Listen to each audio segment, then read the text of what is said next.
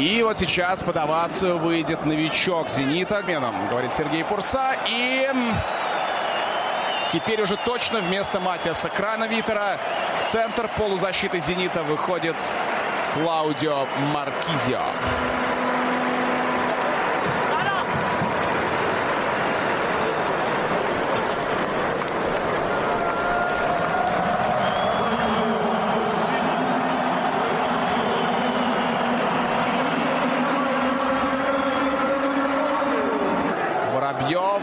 Воробьев, Исаэл его обходит и нарушение правил со стороны Маркизио сразу же. Quello che avete appena ascoltato era l'ingresso in campo di Claudio Marchisio nella sua prima partita con la maglia dello Zenit di San Pietroburgo, giocatasi nel settembre del 2018. Il felice debutto dell'ex Juventino contro l'Orenburg, con una vittoria per 2-1, attira l'attenzione della stampa italiana. Anche se in realtà ci sarebbe un motivo ben più importante per il quale la partita meriterebbe maggiori attenzioni, ovvero il fatto che venne rinominata il derby della Gazprom. Nonostante le regole della UEFA prevedono che due club di proprietà della medesima azienda non possono competere nello stesso campionato, di fatto è quello che succede quell'anno nella Premier League russa, visto che sia Zenit che Orenburg sono di proprietà della Gazprom. La multinazionale è molto presente nel mondo del pallone. Sponsor della Champions League dal 2012, della FIFA dal 2015 e di diversi altri club. Ma che cos'è la Gazprom? Perché è così attiva nel mondo del calcio quali sono i suoi obiettivi? Questa è la seconda puntata di Sport Diplomacy, un podcast di storie sportive.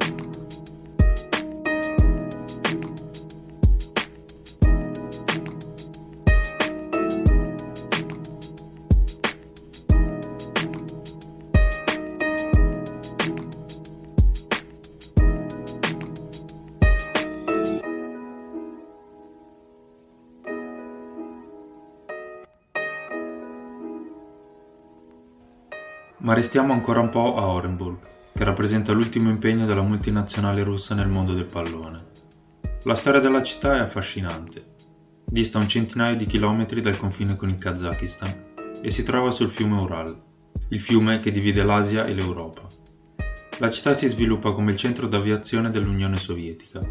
Tra il 1938 e il 1957 viene chiamata Khalov, in onore del pilota Mikhail Khalov nonostante egli non avesse nulla a che fare con la città. Yuri Gagarin, il più famoso cosmonauta sovietico, imparò i trucchi del mestiere proprio a Orenburg. Nonostante la città sia stata utilizzata inizialmente come punto per raggiungere il cielo, il suo vero potenziale era sottoterra. Nel 1960 vennero scoperti alcuni dei più grandi giacimenti di gas. Nel 2018 sono stati trovati 11 milioni di tonnellate di petrolio. E ovviamente a controllare queste risorse è la multinazionale russa.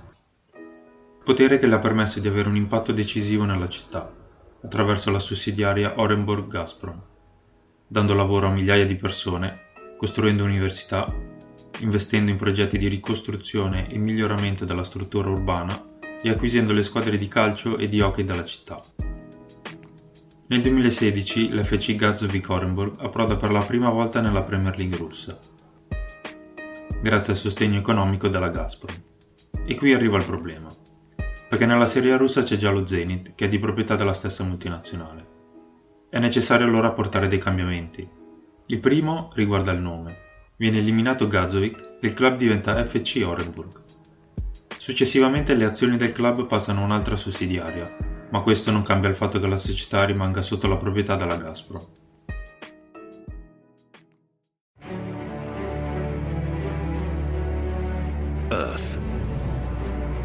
Every day, humans require millions of kilowatts of electricity and heat energy. Today, natural gas is the most economically viable and environmentally friendly energy source available. Gazprom is the largest natural gas recovery and delivery company. Gazprom owns the world's largest explored gas reserves, 36 trillion cubic meters. That amounts to 17% of the world's total reserves. Every year, Gazprom is capable of recovering over half a trillion cubic meters of gas. The company is developing fields from the Barents Sea in the west to the Sea of Okhotsk in the east, Very soon, almost a third of all recovered gas will come from a newly developed field on the Yamal Peninsula. La Gazprom viene fondata nel 1989 e si occupa di estrarre, produrre, trasportare e vendere gas naturale. Dopo il crollo dell'Unione Sovietica diventa un'azienda privata, ma con la salita al potere di Vladimir Putin nel 2000 e il suo impegno per controllare gli oligarchi del paese e aumentare il controllo del governo sulle compagnie più importanti, la maggioranza della multinazionale passa nelle mani del presidente. Il suo obiettivo è quello di puntare sulle esportazioni del petrolio e del gas russo per aumentare le entrate economiche di Mosca. Grazie al suo potere decide immediatamente di rimuovere il fondatore e il presidente della multinazionale. Al loro posto vengono inserite due figure vicine a Putin, ovvero Alexei Miller, ora CEO dell'azienda e in passato vice ministro dell'economia, e Dmitry Medvedev, figura importante per Gazprom, ma noto per essere stato l'uomo utilizzato da Putin per ricoprire la carica di presidente dopo i suoi primi otto anni al comando, prima che Putin tornasse a ricoprire la carica per altri due mandati e cambiasse la Costituzione, permettendo così a se stesso di ricandidarsi nel 2024, quando si sarebbe dovuto concludere il suo quarto mandato al Cremlino. Quindi è importante sottolineare e capire che quando parliamo della Gazprom facciamo riferimento alla Russia di Vladimir Putin, che ne detiene il 50,23%.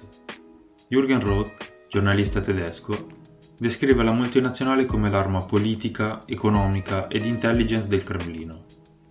La società deve essere considerata un vero e proprio braccio nella piena disponibilità dello Stato russo, perché Gazprom incide sia sulla politica estera che sulla politica strategica di Mosca.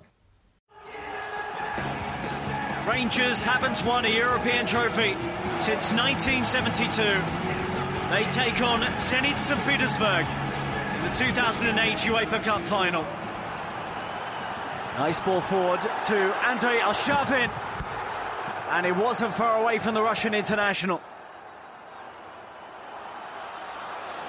An important challenge to stop that ball getting through. Alexander Anyukov does bring a save out of Neil Alexander.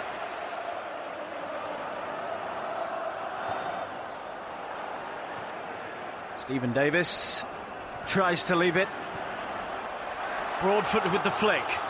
Stephen Davis on the charge. Is Jean-Claude Dashville. Just about saved by Malafayev. It's still not away here. And Barry Ferguson is there as well. And somehow Zenit survive. Decker. Arshavin is going to thread it back into Denisov. Igor Denisov opens the scoring in the final. Dick Advocat, the former Rangers boss, celebrates on the touchline. It's 1 0 to Zenit. Arshavin. Teka, one of those fighting for it in the middle. Zirianov clips the outside of the post for Zenit. In by Ferguson. Darshville's there too. It's over from Nacho Novo. Sharvin get it back off Zirianov. Teka, It might be in for a second, they are. Zenit have surely won it now in added time. Rangers have been beaten in Manchester. And it's such a well constructed move that has made it 2 0. Zenit have won their first ever European trophy. The UEFA Cup is headed to Russia for the second time in four seasons. Timoshuk lifts the silverware. And what a night for the club from St. Petersburg. L'avventura della multinazionale nel mondo del pallone inizia in casa, nel 1999, quando diventa lo sponsor dello Zenit, per poi acquistare definitivamente il club nel 2005, tramite la Gazprom Bank. L'impatto si sente, perché gli investimenti economici seguono i risultati sportivi. Lo Zenit vince il campionato nel 2007, al quale ne seguiranno altri quattro, e nella stagione 2007-2008 arrivano i primi trofei europei, con la vittoria della Coppa UEFA e della Supercoppa Europea. Ci ricordiamo dello Zenit come uno dei primi club non di alto rango ad aver speso cifre importanti nel calciomercato, come per esempio gli acquisti di Hulk e Axel Witzel, che vennero portati in Russia per una cifra totale di 95 milioni di euro. Si potrebbe pensare allo Zenit come al giocattolo della Gazprom, un modo di utilizzare i soldi per portare il calcio russo a competere con le big d'Europa. Sarebbe l'errore di lettura più banale e sbagliato in assoluto. Per capire il motivo dell'impegno della multinazionale russa nel calcio, è necessario dare un'occhiata alla cartina geografica. San Pietroburgo dista 130 km da Viborg, la cittadina da dove parte il gasdotto Nord Stream, che ha il compito di portare il gas russo in Europa attraversando il Mar Baltico. È lungo 1224 km e il punto di arrivo si trova in Germania, a Greifswald. All'inizio del nuovo secolo, l'allora cancelliere tedesco Gerhard Schröder annuncia l'intenzione della Germania di abbandonare il carbone e l'energia nucleare per passare al gas. È l'occasione perfetta per la Gazprom, ma c'è un problema. Per portare il gas in Germania occorre utilizzare i gasdotti che passano nei paesi che separano la Russia dalla Germania, e questo significherebbe pagare tariffe per il trasporto. Inoltre, uno di questi paesi è l'Ucraina, con il quale Mosca ha rapporti piuttosto complicati. Per evitare queste problematiche, nasce l'idea di costruire il gasdotto Nord Stream. L'accordo del progetto viene firmato nel 2005 da Schröder e Putin, prima che il tedesco perda le elezioni contro Angela Merkel. All'ex cancelliere non va per niente male, perché diventa capo del comitato degli azionisti del progetto.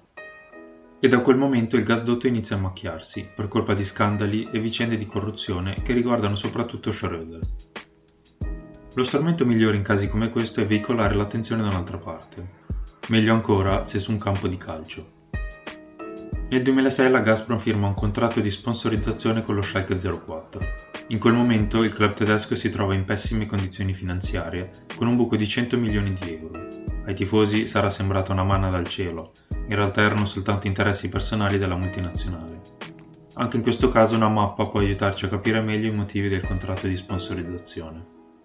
Lo Schalke 04 è la squadra di Gelsenkirchen, una città che si trova nella regione della Ruhr, famosa per essere il centro dell'industria energetica tedesca.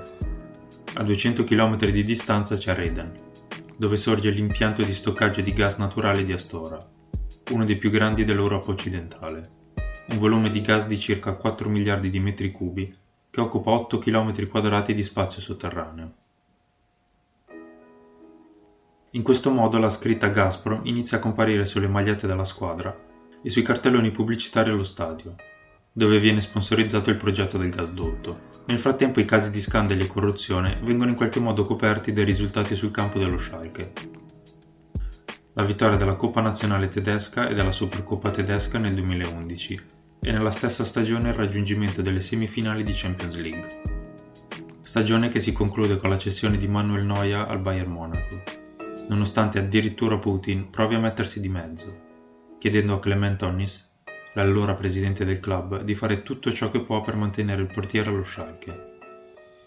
Nel frattempo il Nord Stream è stato terminato e il gas russo può iniziare a essere trasportato in Germania.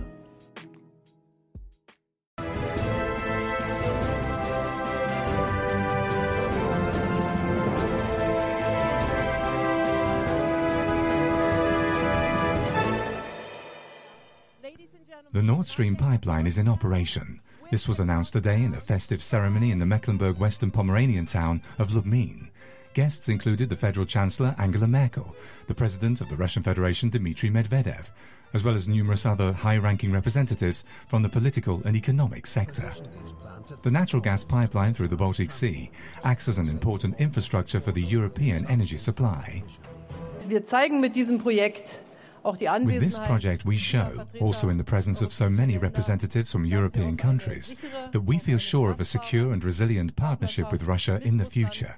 And I believe that this project is a perfect example of this. Ist ein herausragendes Beispiel dafür. Today we are witnessing an event of great symbolic significance, something we've been waiting for for a long time. The operational commencement of the first stage of the Nord Stream pipeline, opening a new chapter in the partnership of Russia with the European Union. Lo shopping della multinazionale continua in una delle zone più povere d'Europa, i Balcani. Gli effetti della grave situazione economica si sono ripercossi nel calcio e di conseguenza il livello di qualità dei campionati della regione ha visto un calo drastico negli ultimi anni. I russi decidono di concentrarsi su Belgrado, precisamente sulla Stella Rossa, visto che i biancorossi nel 2010 hanno un buco di 20 milioni di euro. La multinazionale stipula un altro contratto di sponsorizzazione, della durata di 5 anni per diventare lo sponsor principale, con cifra attorno ai 3 milioni di euro all'anno. Anche in questo caso vale lo stesso discorso di prima. Non lasciamoci attirare troppo dal terreno di gioco, ma torniamo sulle mappe.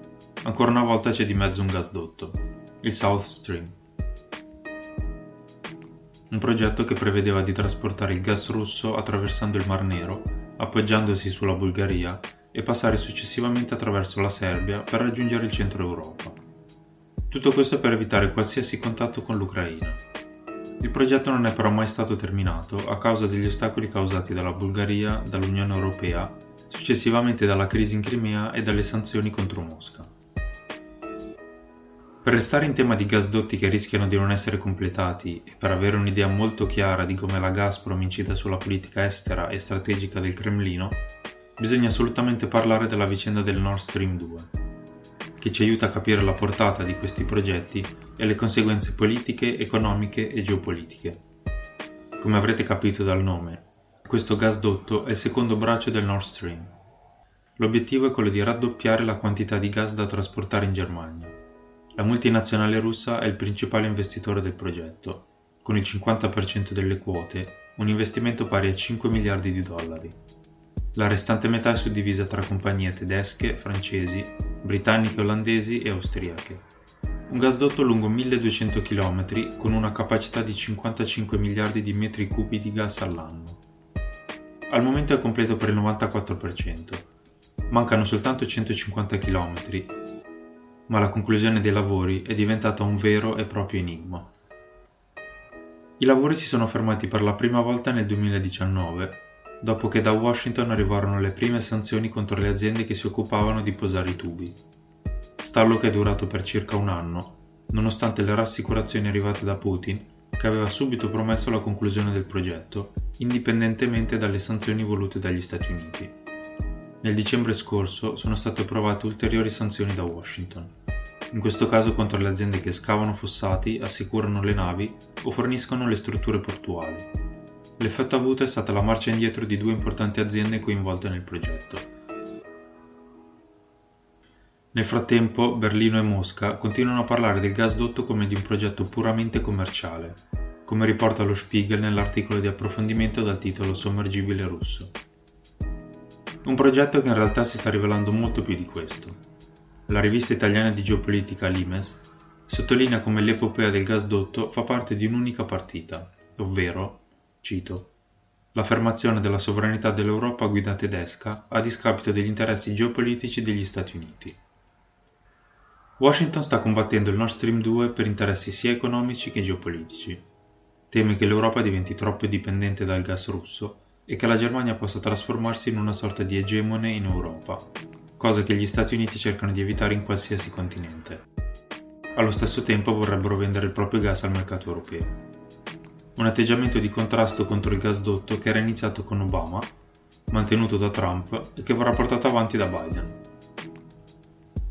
Nel frattempo il caso Navalny, iniziato con l'avvelenamento, proseguito con il soccorso a Berlino e conclusosi con l'arresto dell'oppositore di Putin al suo ritorno in Russia, ha causato un'ondata di manifestazioni di piazza in tutto il paese. Tutto ciò ha cambiato le carte in tavola sul dossier del gasdotto. Sono diventate infatti martellanti le pressioni per boicottare il gasdotto, descritto come una fonte di legittimazione geopolitica di un regime che viola i diritti umani. Ucraina, Polonia e i paesi baltici l'hanno addirittura definito come un patto Ribbentrop-Molotov 2.0. Ma anche in Germania non mancano le critiche, soprattutto da coloro che considerano il gasdotto come un progetto inutile e incoerente, se si considera la rivoluzione green, obiettivo prossimo dell'Unione Europea, e che vedono la Russia come un partner pericoloso ricordando le operazioni di intelligence russe avvenute negli ultimi anni in Germania, come per esempio l'attacco informatico contro il Bundestag nel 2015 e l'omicidio di un ex combattente ceceno nel Tiergarten di Berlino nel 2019. Sembra però molto difficile che il progetto non venga portato a termine. Angela Merkel infatti si trova alla fine del proprio mandato e questo significa che può permettersi di giocarsi tutto e farà l'impossibile per non lasciare mille chilometri di gasdotto inutilizzati sul fondo del Mar Baltico. Washington, dal canto suo, è alla ricerca di compromessi ed è molto probabile che li troverà. Ma torniamo al calcio. Con il passare degli anni e l'andamento dei propri investimenti, la Gazprom ha deciso di puntare sempre più in alto, per far apparire il proprio logo sui palcoscenici più importanti come UEFA e FIFA, per esempio. La multinazionale russa è sponsor di entrambe, questo significa tanti soldi e la migliore visibilità possibile. Ma per capire meglio cosa significa essere lo sponsor di una competizione come la Champions League, ho chiesto una mano ad Alessandro Mastroluca, giornalista e scrittore sportivo. Essere sponsor della UEFA e di una manifestazione come la Champions League vuol dire avere una possibilità di visibilità unica, perché la UEFA ha stabilito già dalla fondazione della Champions League, dalla creazione di questa nuova manifestazione che ha preso il posto della Coppa dei Campioni nel 92, che la confezione del prodotto Champions League debba essere uguale per tutti, a tutti i livelli, negli stadi e in televisione.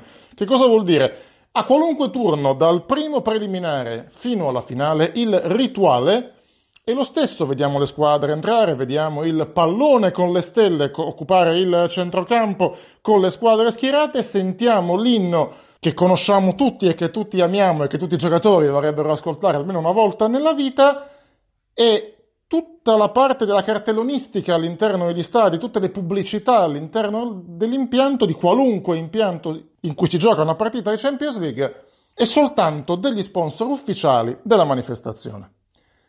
Questo comporta anche una eh, pervasività del messaggio del brand nella trasmissione televisiva, perché anche tutto quello che riguarda la trasmissione TV della Champions League è rigidamente controllato e rigidamente stabilito. Un prodotto Champions ha una sua identità visiva molto forte. La sigla che introduce la diretta delle partite e qualunque programma di approfondimento che abbia un contenuto unicamente o in forma maggioritaria dedicato alla Champions League inizia con la stessa sigla uguale per tutti in tutti i paesi.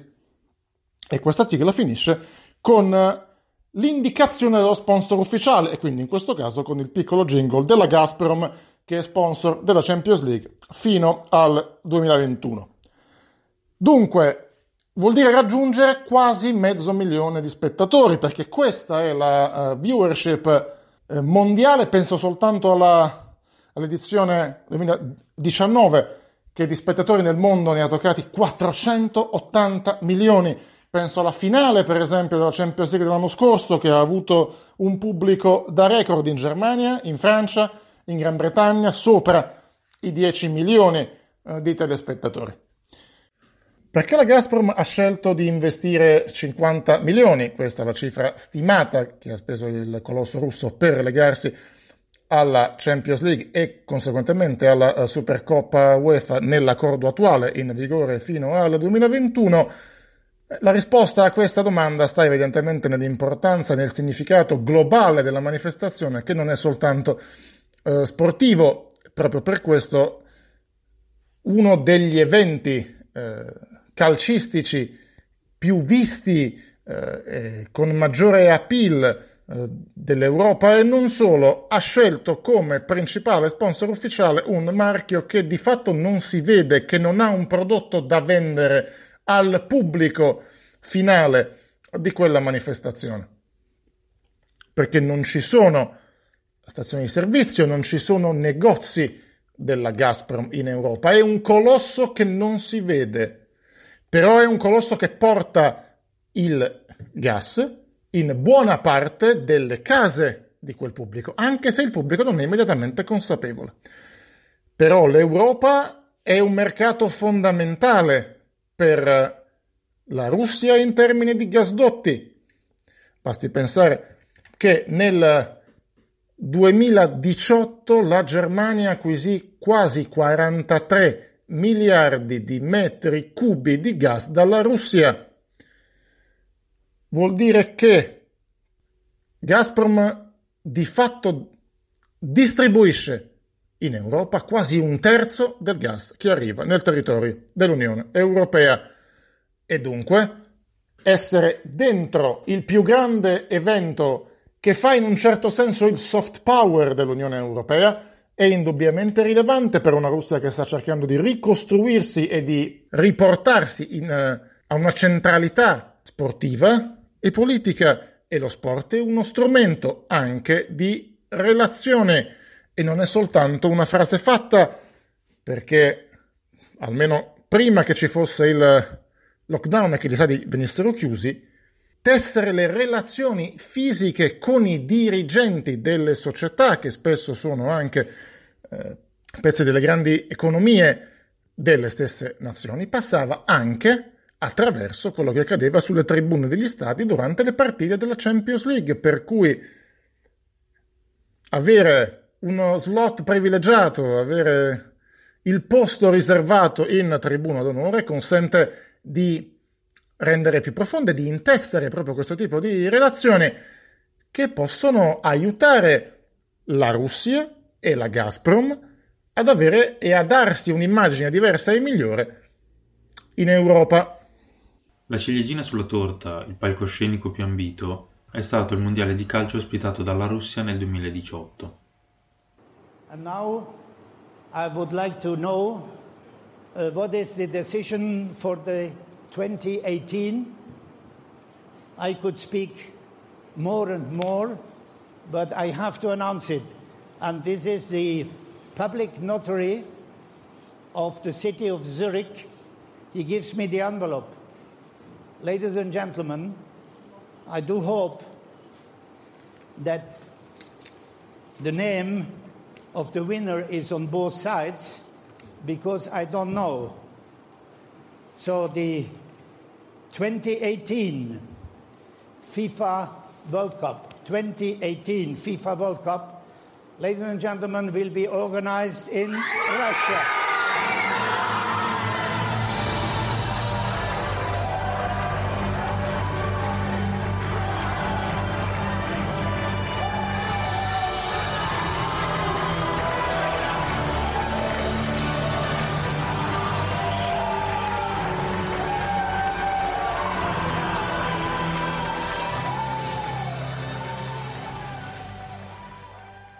La volontà di Putin di aumentare la propria influenza in Europa e nel mondo non poteva che essere raggiunta tramite un'arma potente come la Gazprom, principale sponsor della federazione che organizza il torneo e braccio destro del Cremlino.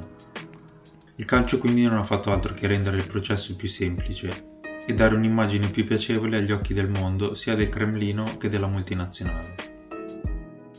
Se un paese vuole mostrare la propria potenza e la propria importanza in ambito globale, uno degli strumenti che utilizza è un evento sportivo. E quale meglio della Coppa del Mondo di calcio, che ha una portata planetaria. Ormai la Gazprom è parte della coscienza degli appassionati di pallone. Il calcio è un fenomeno che incide sull'umore delle persone e se mentre queste guardano una partita e fuori dal campo vedono un cartellone pubblicitario di una compagnia che inquina l'ambiente, di un paese dove gli oppositori politici vengono uccisi o avvelenati, un paese che non riconosce la libertà di orientamento sessuale, lo spettatore non penserà mai a tutto questo quando sentirà nominare quell'azienda. Piuttosto penserà al momento nel quale gli capita di vedere quel logo, ovvero mentre si gode una partita di Champions League o del Mondiale. La felicità di quegli istanti andrà a incidere sull'idea che avrà di quella multinazionale, la quale di conseguenza diventerà qualcosa di positivo, perché immagine collegata a un momento di goduria nella quotidianità del semplice tifoso. I potentati, i governi, le dittature utilizzano le proprie aziende come maschere per allargare il proprio potere e mostrare al mondo una faccia pulita, esibendola in un contesto che piace a tante persone. E se c'è una cosa che piace a molti, beh, quella è sicuramente il calcio. Eravamo abituati a vedere soltanto loghi di compagnie private sulle magliette dei nostri idoli, case automobilistiche, banche, compagnie telefoniche e così via aziende che vendono prodotti o servizi che i fan possono acquistare. Ora sono arrivate altre compagnie, di proprietà dei governi di paesi dove non vige la democrazia e dove i diritti umani non sono neanche presi in considerazione. Eppure, le persone che vanno allo stadio non hanno alcun interesse, e anche se ce l'avessero, non potrebbero acquistare il gas venduto dalla Gazprom, per esempio. Quindi, per rispondere alla domanda che ci eravamo posti all'inizio, questo massiccio flusso di investimenti nel calcio permette alla Gazprom, e di conseguenza Putin, di avere un'influenza positiva nei confronti del pubblico del pallone. Stiamo parlando di un bacino di miliardi di persone. Un effetto che non termina al triplice fischio finale di una gara, ma si protrae per un periodo di tempo molto, molto più lungo.